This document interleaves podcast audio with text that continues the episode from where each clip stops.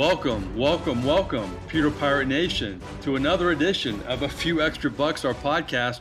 I'm your host, Mike Nabors. We'd like to thank our title sponsors, House of Brews and Lutz on the corner of Dale Mabry and Van Dyke.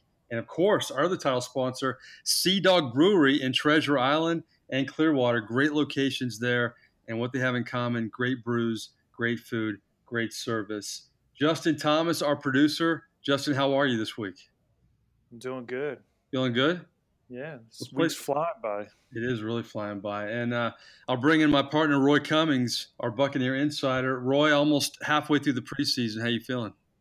I'm uh, I'm almost ready for the regular season. I'm I'm still anxious about uh, you know still excited about preseason games. Uh, this one coming up obviously with Tennessee after the practices and uh, the third one for sure. But it won't be long before we're playing the real thing. Let's talk about these dual practices. They're up in Nashville right now, and of course they're going to play the Titans on the road uh, on Saturday. You know, you and I have covered a lot of these dual practices. We were there in Jacksonville last year and I think they're really good for a football team. It breaks up the monotony of training camp. It's good. It's one of those rare things in the preseason that's actually good for the veterans and the rookies to me. Yeah, there's no doubt. It, it's it's very good because it gives them an opportunity. And look, it's a cliche now, but it gives an opportunity to get a different look and to you know you get you you get to the point we've talked about it before where you know you you know exactly what's coming from the guy across the line from you because you've seen him since OTAs and you see him every day in practice. And you know now you've got the opportunity to go against, go against somebody else and really test uh, whatever it is you've been working on. And it's good for the teams as well you know the coaches and things because you know look they, they put together game plans and plays and stuff and they really don't know if they're going to work until they get out there and run them against somebody else because when you're running them against your own guys well again they know what's coming and eventually and that kind of thing so um, it, it's a great test and it's good work and i'm surprised more people don't do it i think in the future um, this is one of the reasons that I think you can break it. You can get away from four preseason games and start, you know, talking about playing three preseason games, maybe even two preseason games. Because if more teams get involved in uh, practices like this, uh, you know, you have little scrimmages within those practices. You get enough looks at your top players and even your rookies and and bubble players against that kind of competition, against other competition, You get an idea of what they're going to be like. You know, how good, you know, how are they going to react in a game? It's not the same, but if you uh, turn up the intensity and go live, uh, you could turn these things into, you know, mini scrimmages that you can yeah. get enough out of that you can eliminate a preseason game. So I think this is something uh, the league is going to start. It's it's getting bigger and bigger and more popular. I think that's going to continue, and it could be the key to uh, those of us that really can't stand watching four preseason games. You know, you brought up a good point, though. Uh, you know, everybody gets all enamored with the preseason games and and you know the big splash things they see at practice, but the coaches they really put a lot into the practice and joint practices on guys. You know, a verdict at the end on who, on whether they make the team or not. Oh yeah, absolutely. Because again, um, you know, you can't cheat in these. You know, you, are going to whatever you've got, it's going to be exposed, uh, good or bad, and uh, sometimes that's good, sometimes it is bad. Uh, but this is a real good indication of what uh, what a guy can do. And you know, we had it again today with Ronald Jones. Um, this being Thursday, two dropped uh, balls, ball on the ground on handoffs and and, and catches. I mean, we saw that in the game last week.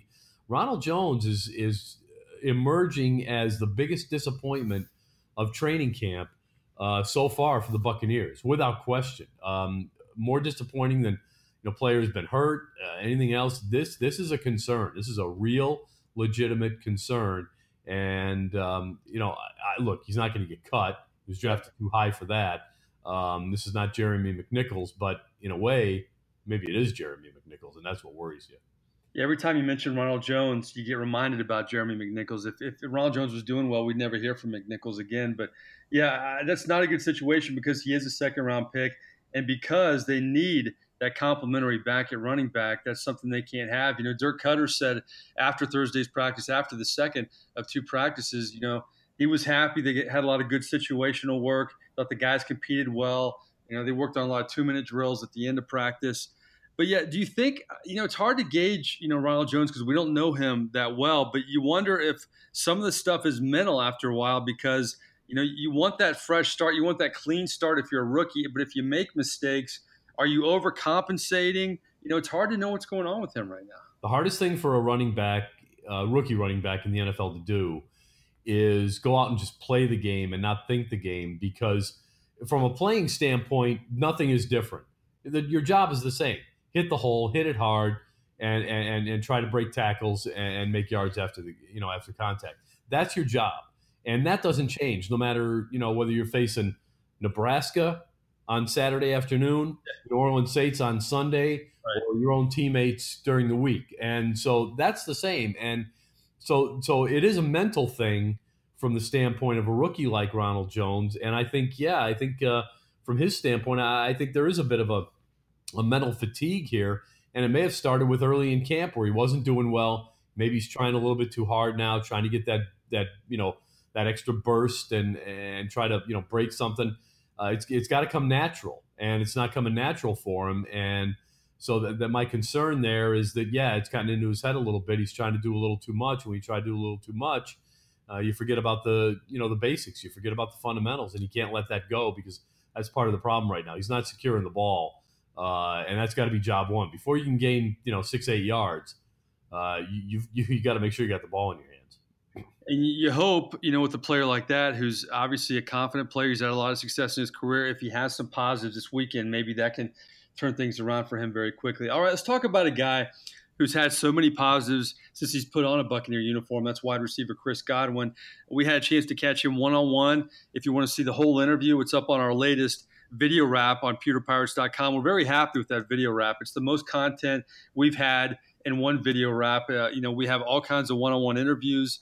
We talked about Tony Dungy. We're going to get to Dungy in just a second. His press conference. We have Roy's more likely segment where he really breaks down this football team. We have a, a fun feature on electric football as well. But talking about Chris Godwin, I had a chance to catch up with him, and I, I tried to give a basketball analogy to this, Roy, because when you hear about the NBA players or college players, it's who gets the shots, who gets the touches, uh, and, in football with this offense, you kind of wonder that too. They have so many weapons on offense. I asked Chris Godwin, is it hard to really get enough attention with so much uh, competition and, and so many great players? It's tough to get your shot in this offense. There's so many weapons, uh, but I feel like for you, you just want to get more involved compared to a year ago. Yeah, definitely. Um, I, but I think you know when you realize that we have as many weapons as we do, you know it's beneficial for the team. You know because because other teams can't really game plan for for one uh, for one guy. You know they have to plan for everybody, and obviously like there's only one ball go around. But I think our coaching staff they do a great job of you know getting everybody you know the touch like that, that they're trying to get, and you know really keeping defense on their toes. Now that sounds good, Roy. And I don't worry about Chris Godwin. I don't worry about the young tight ends. I don't really worry about Mike Evans too much. Sometimes I worry about DeSean Jackson when it comes to the one guy. You know, there's always seems to be that one superstar, that one guy that you kind of have to get to the ball to X amount of times. What do you think about that whole dynamic with this offense? No, I think you're absolutely right. Um, for a young guy like Chris Godwin, who's got you know oodles of talent, obviously, and uh, the Bucs think highly of him, and there's a good chance that you know by the end of the season he could be the Bucs' number two wide receiver ahead of DeSean Jackson. you you've got to make sure that when your opportunity comes, you take advantage of it. And I, I think I think for the most part these guys have. I mean, Cameron Brate has, OJ Howard has, Mike Evans has, DeSean Jackson hasn't always, but uh, he's had a pretty good camp. We'll say that. Yeah, uh, yeah. He's really flashed a lot in camp, which is a good sign. Wasn't doing that necessarily last. And he up for off-season workouts a little more too, which was good to see. Yes, well, I think that's I think it's a result of that because yes. he showed up. Yeah. Um, Monte Kiffin used to say, you know, what what's the first step you have to take in getting better? Well, it starts you got to show up, right. and he showed up. So, but but Chris Godwin's doing the same thing. So there's a there's a great little uh, you know internal competition going on there uh, for guys. I mean, look, Chris Godwin has the ability to be a number one receiver. I think he's probably more cut out to be a number two, but uh, you know he, he's going to fight for his spot, and they know that it's all a matter of developing a trust and a chemistry with that quarterback. Because if you if you've got that, you know that that quarterback's going to go to you. You know when when the bullets start flying. So uh, yeah, these are great competitions that they have, and you're right. You have to take advantage of those opportunities. Um, in this offense because yeah, there's only one ball and and touches are uh, are, are, rare. Let's go to the defensive side of the ball. You know, we talk about OTAs being there, but uh, JPP, much was made of him not being there for OTAs. hasn't affected his play at all. But another guy that it was good to see him return to the practice field was, of course, veteran Brent Grimes. And, uh, you know, it's funny, he's listed at 5'10, and I may be uh, uh, 5'7 on a very good day, and he's not that much taller than me. I'm amazed how much of, he gets out of his size and his ability. And you know this storyline. Uh, last year, at the end, after the season was over, there were rumors that Brent Grimes may retire. Uh, we have a full one on one with him in our latest video wrap on pewterpirates.com. But I asked Grimes uh, what brought him back for another year. The main thing with me is I, I like to have fun. And I, I still feel like football is fun. On top of, I feel like we have a chance to do some good things. Even though last year didn't go as we wanted, we have a good team. We got a lot of talent, obviously, just like every other team in the league. But it's a the, the team is close knit. It's a good group. We want to play for like each other, and I feel like we can do some good things. And that's one of the reasons. Well, one of the main reasons I came back. You know, I think ten million dollars was another reason, Roy Cummings. Uh, but uh, the thing I like about Grimes is he's a consummate professional, and you know, when you ask him about all the additions on defense, when you talk to him about, you know, the buzz of the, the new defensive line, he didn't flinch. And he said, you know what, we're just hitting each other right now. It's really, uh, there's a lot that we have to do. And, you know, we talked about last week that you need that kind of veteran leadership. But, uh, you know, I think obviously the money was part of it, but this team is really lucky to have Grimes back for one more year, especially drafting so many young corners that they did this year. You know, you're right, Mike. Here's the thing: I, I, I appreciate a guy like Brent Grimes, not just because of the way he plays the game, obviously, but yeah, because he is honest. Because look, and fans may get mad at me for this, but I, look, I've been covering this. I've been covering the NFL for more than 20 years. Uh, I've gotten the point, Mike. You know this too. This time of year, everybody is excited. They look for the smallest little nugget of information to, you know, to tell me it's everything's going to be okay Tell me especially when you've been bad for a long time. Yeah, right. Yeah, yeah. They're looking. They're looking for all this positive reinforcement, and you and you'd love to give it to them, but at the end of the day, you know what I say? Man, shut up and play football. Uh, take show me a game. Right. I, I, I, I don't get all that excited anymore about training camp workouts because I've seen training camp workouts, and it's easy to look good in shorts and, and, and shirts, and it's and it's e- just as easy to look good in pads eh, you know, in a seven on seven drill, you get a, a, little bit of 11 on 11, but if they're not going live, you're not going to get much out of it. You get a little bit out of preseason games, but you know what? You don't, you never really know how good your team is going to be until you get out there on the field on opening day and you start playing. And, and, and that's what he's saying. He's saying, look, we're just hitting each other right now. And that's right. I mean, it's, it's all part of the program. It has to happen. This is, you know, the dress rehearsal and all that stuff. But, uh, and you got to learn all you know you got to learn your plays and everybody's got this is what practice is for but the real deal is you know sunday a sunday in september against the saints and you know how do they respond and then win or lose how do they respond to that you know do they get full of themselves if they win and say okay we got this and then screw it up the next week and, and blow an opportunity to make it two in, a, two in a row or do they get down because they lost the game and not bounce back quickly enough uh, you know, you know that's what tells you what your team is really going to be like. You know, there's talent. This team is very talented. No doubt. Is it capable of winning and executing when it really matters? The only way we're going to find out is to watch them in that real situation, and we won't be able to do that until uh, that Sunday in September in uh, in New Orleans. And it's getting closer, my friend. All right, let's shift the focus. Uh, and no, we're not going to talk to, about the Bachelorette, which just still floors me. Oh, uh, now wait a minute. Uh, yeah, we probably should, but okay, all right. Uh, you're, you're, sticking by your guns. I respect that quite a bit. Probably but, have a Bachelorette, you know, segment in here, but that's okay. But it's mandatory. I have to bring it up and bash you about it uh, every week, and you can bash me for not watching it. That's fine. fine. Bachelor in Paradise was lots of drama if you're not watching it, you, you're just, you're missing something special. So I read, a, I think I read a book that hour, and I got a lot more out of my life. But uh, that's except, okay.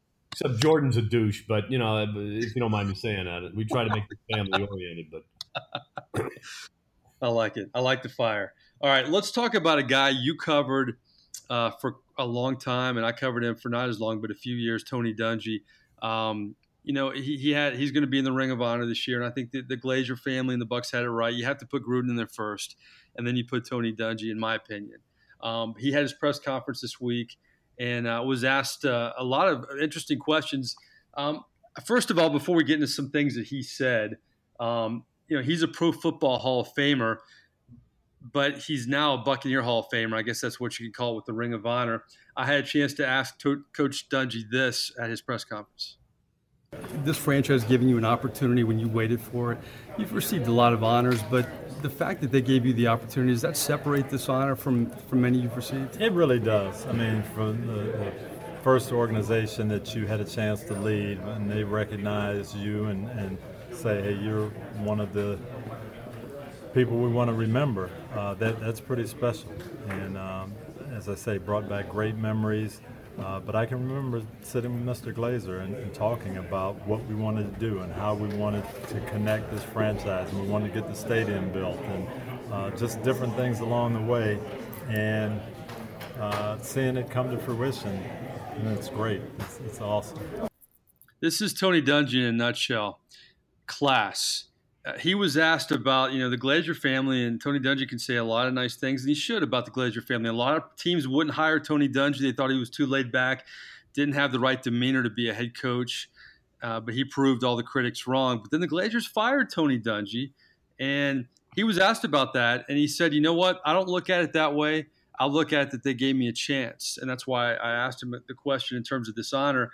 But what are you? What's your real memory of Tony Dungy? What sticks out about him covering him for all the years that you did, Roy? You know, I'm not going to give you a memory because there's too many to. I mean, he didn't have the most memorable press conferences or anything like that. Right. There were a few that that you know that, that, that, stand out. But here's the thing about Tony Dungy. Look, you know, I've been, I cover I've been covering sports for 35, 37 years now. Um, I'm proud to be able to say that you know I've covered Super Bowls and World Series and and, and, and Stanley Cup finals and, and everything else. And that, you know, I've met great players and great coaches and, and covered these guys. It was an honor to cover Tony Dungy. It was an, it's an honor to know him the way I know him. Um, he, Tony Dungy is a man who makes me want to be a better man. Yeah. And if, if that sounds corny to anybody, I'm sorry, but if you knew him, if you knew him on the level that Mike, you and I know him, you you you would understand what I'm saying.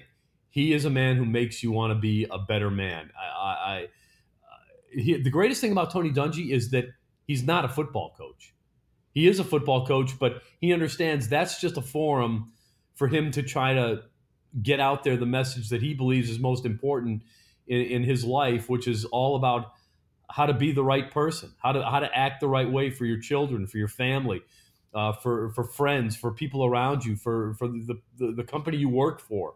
I mean, that's why he, you know, that's why he is the way he is. That's why there's no animosity with Tony Dungy about be, coming in after Jon Gruden. And by the way, he should have gone in ahead of Jon Gruden because you know what?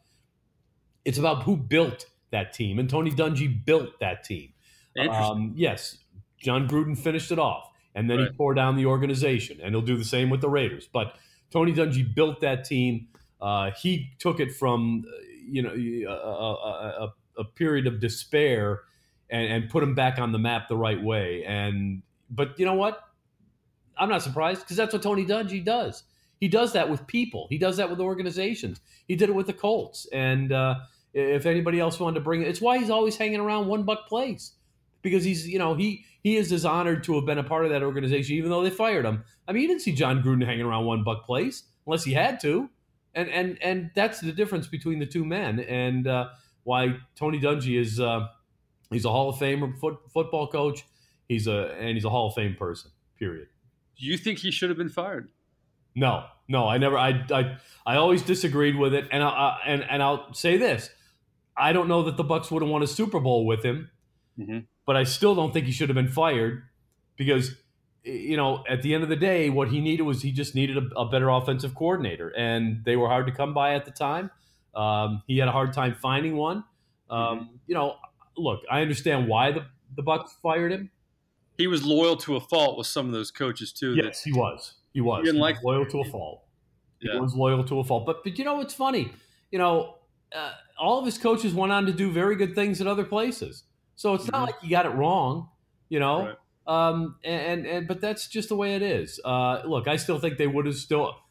My guess is they would have won a Super Bowl at some point. Uh, it was a matter of getting you know the right quarterback, and uh, and, and really that was it. I mean, he was kind of hamstrung with quarterbacks. He he sure, sure as heck wasn't hamstrung with defenses uh, and good players uh, throughout the roster. He just he, he never had a quarterback.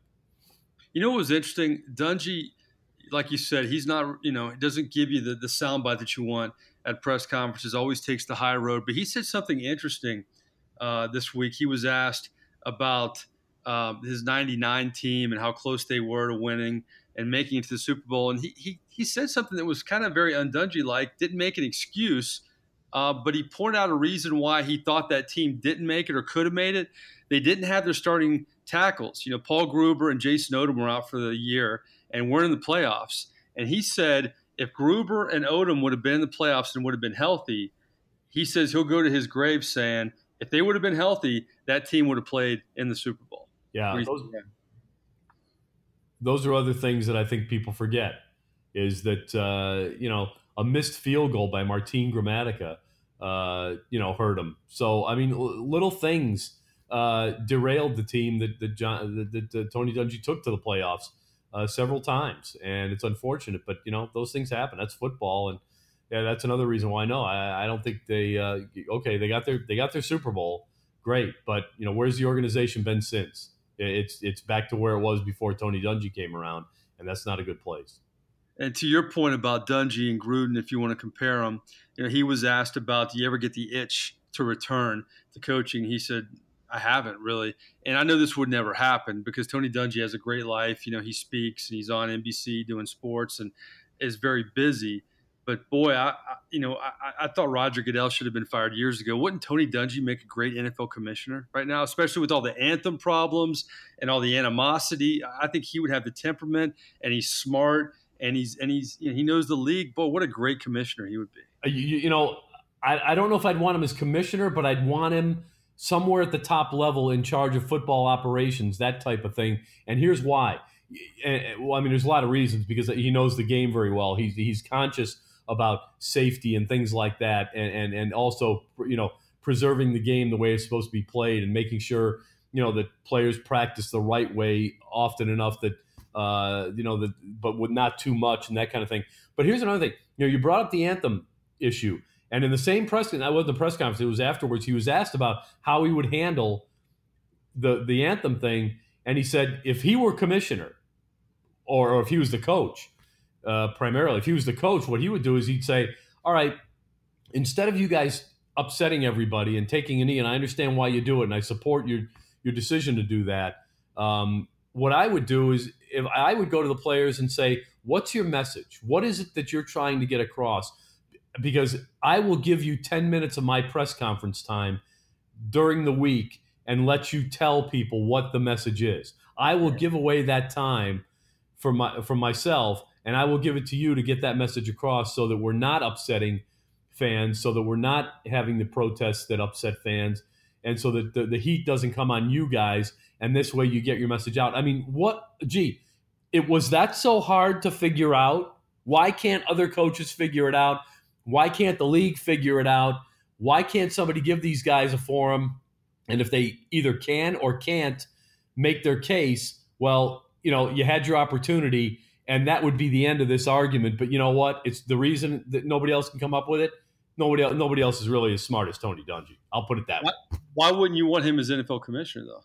Well, just because I, I, I, I, I just, I, I just get the sense that I don't know if he'd be a good commissioner, but he'd be great in a position where he was in charge of, you know, he, where he wasn't the face of the league. But although that that would be fine, um, I just think there's too much administrative stuff and uh, negotiations and things like that. I, I, think you have to be a lawyer in order to well, be that guy. Politician, you got to compromise a lot. Yeah, true. Yeah. But I, I, what I would want Tony Dungy to be is the commissioner's right hand man for football operations you know, he would be the guy who I would go turn to and say, okay, you know, what is a good program for practice? You know, when we go into the next CBA and we know that the game is struggling because we're not practicing enough, what can we throw at them to make the players happy and the coaches happy? How do we, you know, how do we keep the fans appeased during you know this situation? How do we handle discipline? How do we handle this? I think he'd be a great right hand man on that side. But I think the the job of the commissioner now is so much about negotiation with television uh, uh, companies and and and internet and everything else, and and obviously the players association. You really have to be a lawyer, uh, I think, and, and, a good one to to handle that, to be the commissioner.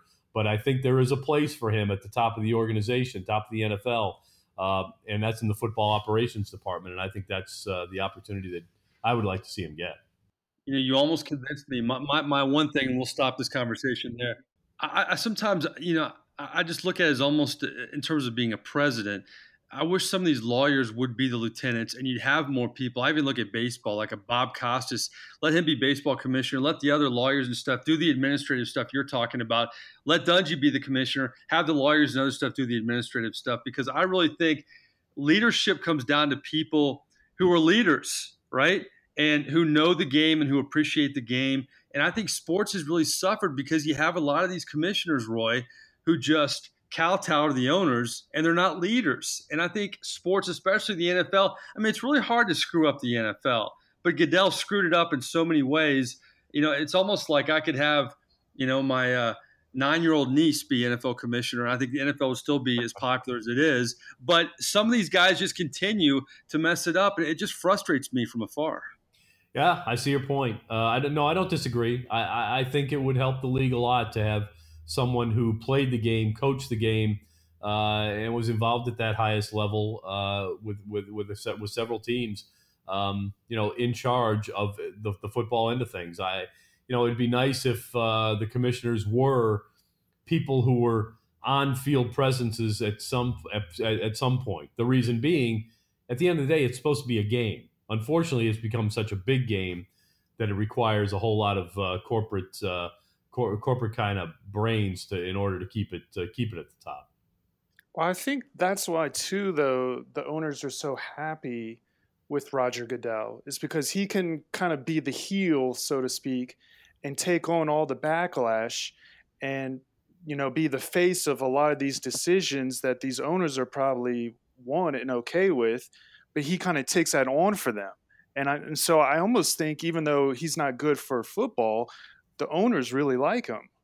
Well, they like him because he's making them money, and right, um, you know, and, and that continues, and that's why they like him for the most part. Uh, they get mad when he does something that hurts their team. See Jerry Jones, uh, you know, or see Bill Belichick, or by even Bob Kraft. Um, yeah. They don't like that. Um, but you're right. You, you know, he, he, the commissioner has to play the bad cop uh, often, and then that's another reason why I wouldn't want Tony Dungy in that job because uh, I don't, I, I don't, I, it would hurt me to see him get criticized for things that are out of his control. And I think that's why he would never want that job because he knows it's everything that you just stated. And that's probably why he stays away. Okay, Roy Cummings, it's time for your favorite part of the podcast. But a three and out for you, just for you, my friend. And uh, if you listen to our A Few Extra Bucks podcast, you should know that Roy Cummings does not know what's coming, but always hits these out of the park. All right, so we have three questions and then we're out. So this is our three and out segment. All right, the Bucs are up in Nashville this week, and you have the top two quarterbacks once upon a time in the NFL draft. If you were a GM, Roy Cummings, and you could have a do-over, knowing what you know now, you had a crystal ball and everything. Would you pick Jameis Winston or Marcus Mariota? I'm still taking Jameis Winston, and here's why.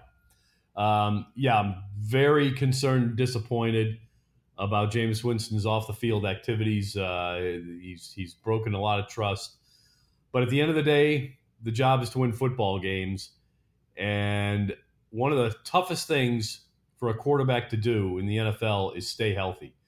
Jameis Winston got hurt last year, but the game that Marcus Mariota plays leads itself to problems, health problems. And I believe that is going to continue. I think at the end of the day, Jameis Winston, he's an NFL quarterback coming from an NFL system. Uh, and uh, the numbers, in my opinion, are fine. He's done things that few quarterbacks in their first couple of years have ever done. Uh, he's still my guy. I still think he's the better leader. I still think he's the better long term answer because I think he's the more sturdy quarterback. And I think he's just got a better foundation for being a, a pro caliber pro style elite level quarterback. I think he'll still. I still believe he'll get there. Um, I think people are way too um, impatient, and they want everything. They want instant gratification. It doesn't come. Uh, look at Aaron Rodgers. It, it, it took him a long time before he even got an opportunity. If every quarterback got you know were treated that way, they'd probably all be a lot better. And I think Jameis Winston, after uh, you know he, he's he hasn't even begun to enter his prime, um, and I think he's going to be just fine. And I think the Bucs are going to be really happy that they've got him. You know what? I'm starting to think of the Jameis Winston. The best thing that ever happened for him was to experience a training camp like this. We can get into this in future podcasts where he had to not be the guy, where he didn't have to please everybody, where he didn't have to feel like he had to motivate everybody, where he just had to sit back and say, you know what?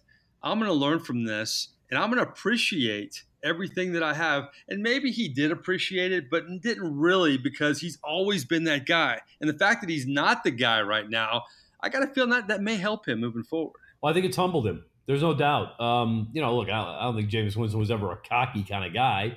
Um, he's a very confident guy, but he's not cocky. He doesn't, you know, think he's bigger than the game or anything like that. But I think he's been humbled. He's been slapped down a little bit, and I think he realizes, hey, this is how easily this can be gone. It matters so much to Jameis Winston that he is not just a starting quarterback in the NFL, but a great quarterback in the NFL. It matters to him a lot. This is what his life has all been geared towards, uh, and what it's geared towards now. And he realizes now, for the first time, just how easily everything can be taken away from you. It's three games now, but one more screw up and a team quits on you, and if that team quits on you, see Colin Kaepernick, the yeah. whole league might quit on you. So I think he knows now uh, just how tenuous this position is and how fortunate he is to be in it. And I think he's uh, looking at it from a different perspective now. And I think that's why uh, you're going to see a different Jameis Winston going forward. Yeah, this may be a whole podcast down the road. We could talk about uh, how this training camp, this preseason, has either helped or refined Jameis Winston. All right, our second question in our three and out, we go back to Tony Dungy and Jon Gruden. Okay, Roy Cummings, if you had one game and you could grab one coach for one game, would it be Tony Dungy or Jon Gruden? I'll take Tony Dungy again. I'll tell you why. Okay. Uh, Tony Dungy was flexible. Little pause there from you. Well, uh, yeah, I wanted to make sure I was. Yeah, I mean, it's look, uh, Jon Gruden. But here's here's I'm t- here's the reason, and I'll take you to New York on a day when the wind was blowing 45 miles an hour in gusts, right. in Old Giant Stadium, and I remember uh, Cadillac Williams was the Buccaneers running back, mm-hmm. and uh, it was a day. It was a miserable, cruddy day.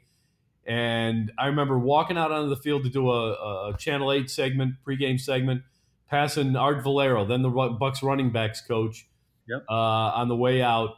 And I said, uh, miserable day out there today, isn't it? And he goes, it sure is. I said, hey, that means it could be a good day for Cadillac. Give him 45 touches. He goes, amen, brother. And I think Cadillac got about four touches that day. Jon Gruden threw the ball all over the lot. You know why? Because that was a game plan he went into that game with. He didn't adjust, and he screw and, and they screwed it up. They lost the game. They got humiliated. I don't think Jon Gruden adjusts very well. He's still a guy who, you know, he leans too much on older players.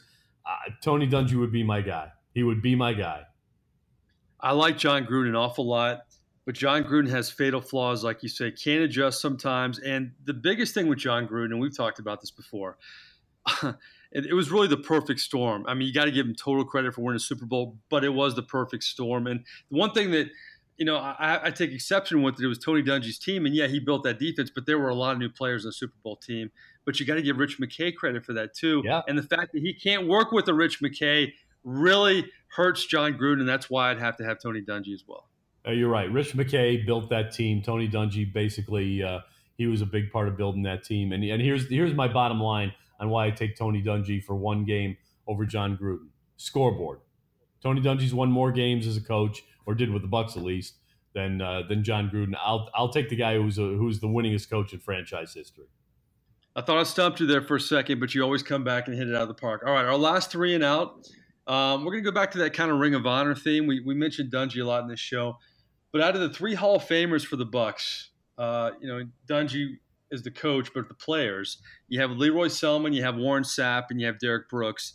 If you could pick one of those guys, if you have to pick one to start your football team, which guy would you pick? Wow.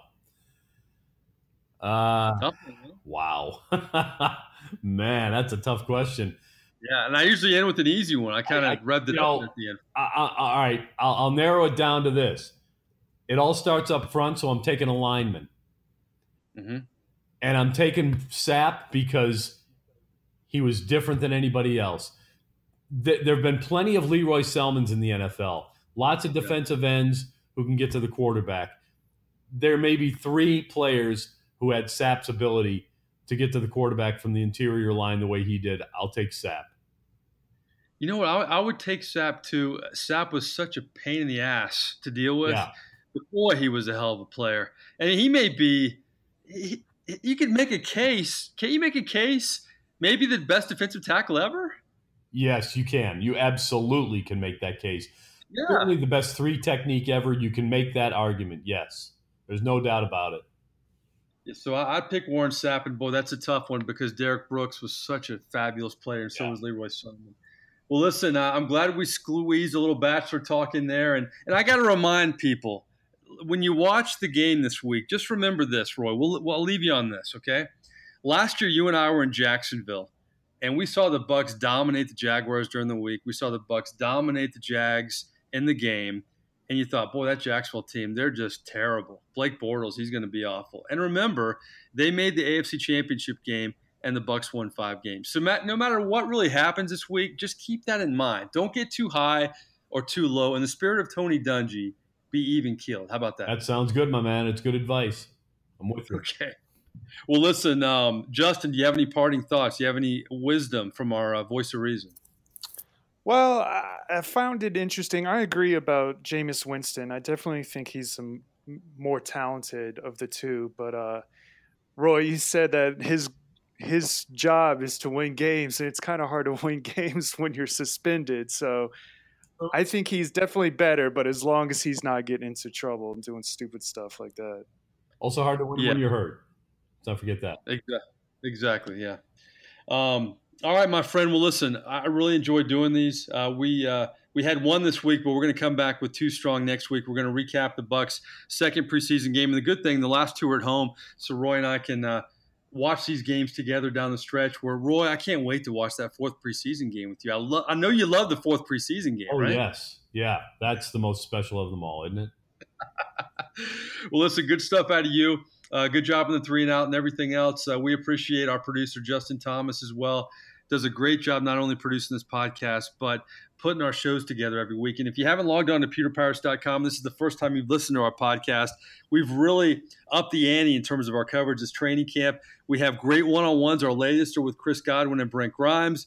We have a rookie diary with MJ Stewart, who's had a great training camp. We have a great new segment called Got a Minute, where we ask Buccaneer players as many questions as they can answer in a minute. Mike Evans was the leader with nine, but we had somebody beat him this week coming up and uh, he's also on the offensive side of the ball. So that's kind of a tease for you. And also, you got to check out our electric football feature. It's the 70th anniversary of electric football. Our friends at Tudor Games sent me the 70th anniversary edition, and we had two Buccaneer players play it. So check that out on our website as well. And we appreciate our title sponsors, House of Brews and Sea Dog Brewing Company. We really appreciate them. They've been great to us. I'm Mike Nabors. Until next time, thanks for logging on pewterpirates.com and thanks for listening to a few extra bucks.